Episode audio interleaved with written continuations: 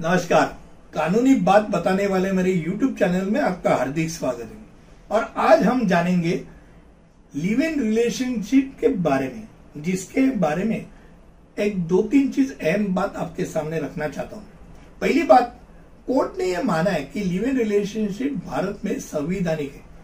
संविधान के अनुच्छेद 21 के अनुसार निहित जीवन में अधिकार के दायरे में आता है। अगर आप लिव इन रिलेशनशिप में रहना चाहते हैं तो अनुमति कब है? जब आप एडल्ट यानी प्रौढ़ प्रौढ़ यानी एडल्ट की भाषा अपने शादी के भाषा में अगर देखा जाए तो लड़की के लिए वो 18 इयर्स कंप्लीट चाहिए अठारह पूर्ण होना चाहिए उसको, और उसकी उम्र, लड़के की उम्र 21 पूरी होनी चाहिए। अगर नहीं होती तो प्रॉब्लम है। अब दो जो आदमी और औरत है, वो एक साथ रह सकते हैं कि भाई रह सकते अभी मैंने बताया, वो संविधानिक है रह सकते अगर विवाहित पुरुष तलाकशुदा महिला के साथ रह सकता है क्या? तो अलग अलग कॉम्बिनेशन है। अलग अलग कॉम्बिनेशन में विवाहित पुरुष अगर किसी भी महिला के साथ रहना चाहता है, वो भाई तलाकशुदा हो या शादीशुदा नहीं हो फिर भी जिसकी शादी हुई ऐसा अगर पुरुष रहना चाहते हो कानूनी नहीं उसकी विवाहित पत्नी उसके ऊपर केस दाखिल कर सकती है तलाक का दावा दाखिल कर सकती है एडल्ट्री का वो कॉलम लेके वो तलाक का दावा दाखिल कर सकती है। अब रिले लिव इन रिलेशन में कोई तलाक की चीज़ होती नहीं यानी मान लो अगर किसी औरत ने बोला मैंने इस आ, आदमी के साथ मैंने लिव इन रिलेशनशिप में दो साल निकाले। मुझे अभी इसके साथ नहीं रहना है। भाई साहब, और मैडम आपको रहने के लिए आपने किस कानून का आधार लिया है?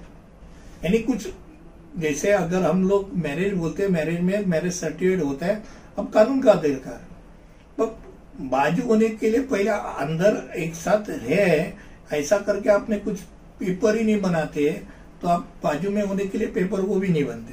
पर एक बहुत ज़रूरी बात इसमें ऐसी है कि मान लो सुप्रीम कोर्ट ने केस में निकाल दिया है, उसमें उसके तहत कैसे अभी?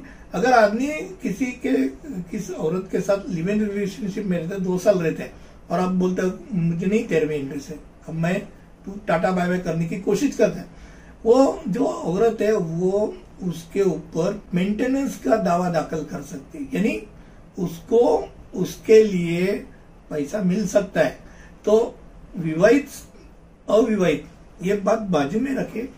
कोई भी विवाहित अविवाहित लिव इन रिलेशनशिप में रह सकता है, पर विवाहित हो तो स्त्री हो तो उसका आदमी, पुरुष हो तो उसकी औरत।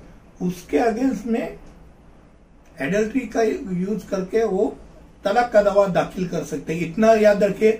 और पहली बात यह कि भाई अपना कानून, भारतीय कानून लड़कियों के बाजू से बहुत उसकी बाजू लेती है। अगर कोई लिव इन रिलेशनशिप में भी हो और अगर औरत अगर कंप्लेन करती है तो वो आदमी को प्रॉब्लम आ सकता है, उसको जो कुछ देना है, यानी मेंटेनेंस देना, वो देना पड़ता है। इतना याद रखिए।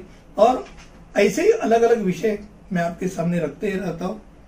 आज लिव इन रिलेशनशिप के बारे में आपको मैंने दो चार बात बताई। आपको ये अच्छी लगी रहेगी।